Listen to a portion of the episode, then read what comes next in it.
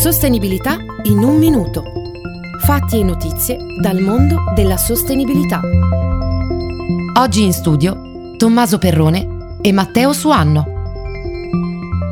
Lo scenario energetico internazionale risente inevitabilmente della situazione geopolitica che spinge la domanda di petrolio, gas e carbone a raggiungere un nuovo picco nel 2025. Gli investimenti in energia verde dovranno più che triplicare per raggiungere l'obiettivo delle emissioni zero entro il 2050, secondo quanto si legge nell'ultimo rapporto dell'Agenzia internazionale per l'energia passando dagli attuali 1.300 miliardi di dollari a circa 4.000 miliardi di dollari entro il 2030.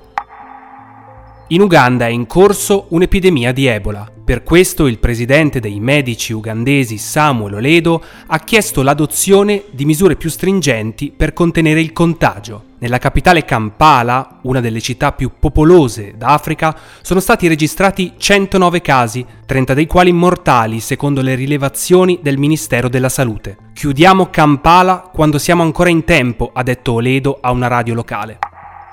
Nella notte tra sabato e domenica torna l'ora solare, le lancette si spostano indietro di 60 minuti.